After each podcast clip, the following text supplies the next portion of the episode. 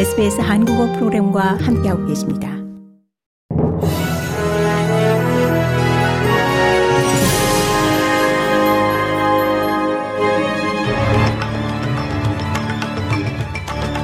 (2023년 12월 13일) 수요일 아침 SBS 한국어 간추린 주요 뉴스입니다.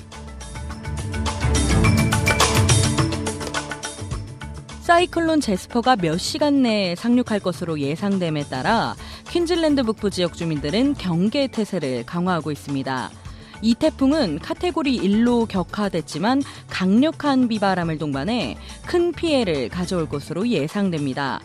사이클론은 오늘 오후 늦게 케언즈 북부 포트 더글라스 인근 해안을 통과할 것으로 예보됐습니다. 쿡타운 시장 피터 스콧은 나인 네트워크를 통해 사이클론 대피소가 밤새 설치됐다고 말하면서 바람이 시속 100km에 도달하는 즉시 사이클론 대피소의 출입문을 폐쇄하겠다고 경고했습니다. 호주, 뉴질랜드, 캐나다 총리가 이스라엘 하마스 분쟁에 대한 공동 성명을 발표하고 가자 지구의 지속 가능한 휴전 체결에 대한 지지를 약속했습니다. 앤소니 알바니지, 크리스 럭슨, 저스틴 트뤼도 총리는 오늘 발표한 성명을 통해 어떤 휴전도 일방적일 수 없으며 하마스가 무기를 포기해야 한다고 촉구했습니다. 이들은 또한 성명을 통해 이스라엘의 존재권과 방어권을 인정한다면서도 하마스의 패배의 대가가 팔레스타인 민간인의 지속적인 고통이 돼선 안 된다고 강조했습니다.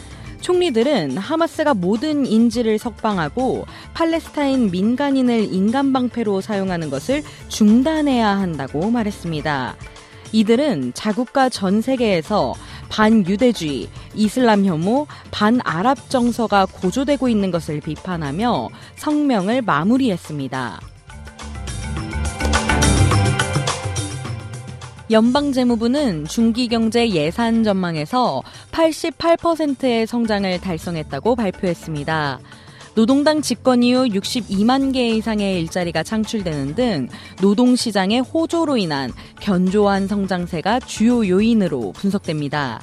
중기경제 예산 전망에 따르면 내년 초부터 실질 임금 상승이 예상됩니다. 짐 차머스 연방 재무장관은 오늘 오전에 공식 브리핑을 할 예정입니다. 네덜란드를 국빈 방문 중인 윤석열 대통령이 이재용, 최태원 회장 등 총수들과 함께 반도체 제조에 필요한 핵심 장비 독점 기업인 ASML을 찾았습니다. ASML은 얇은 판에 회로를 새기는 노광 장비를 전 세계에서 유일하게 생산하는 기업입니다. 이번 방문을 계기로 삼성과 SK도 ASML과 협력을 한층 더 강화하기로 했습니다.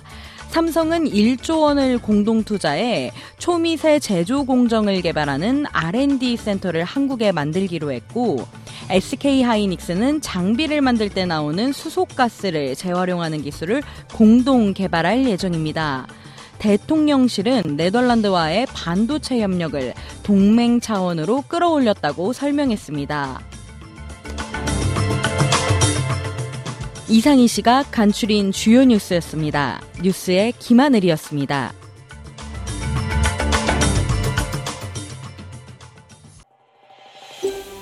더 많은 이야기가 궁금하신가요? 애플 포드캐스트, 구글 포드캐스트, 스포티파이 또는 여러분의 podcast를 통해 만나보세요.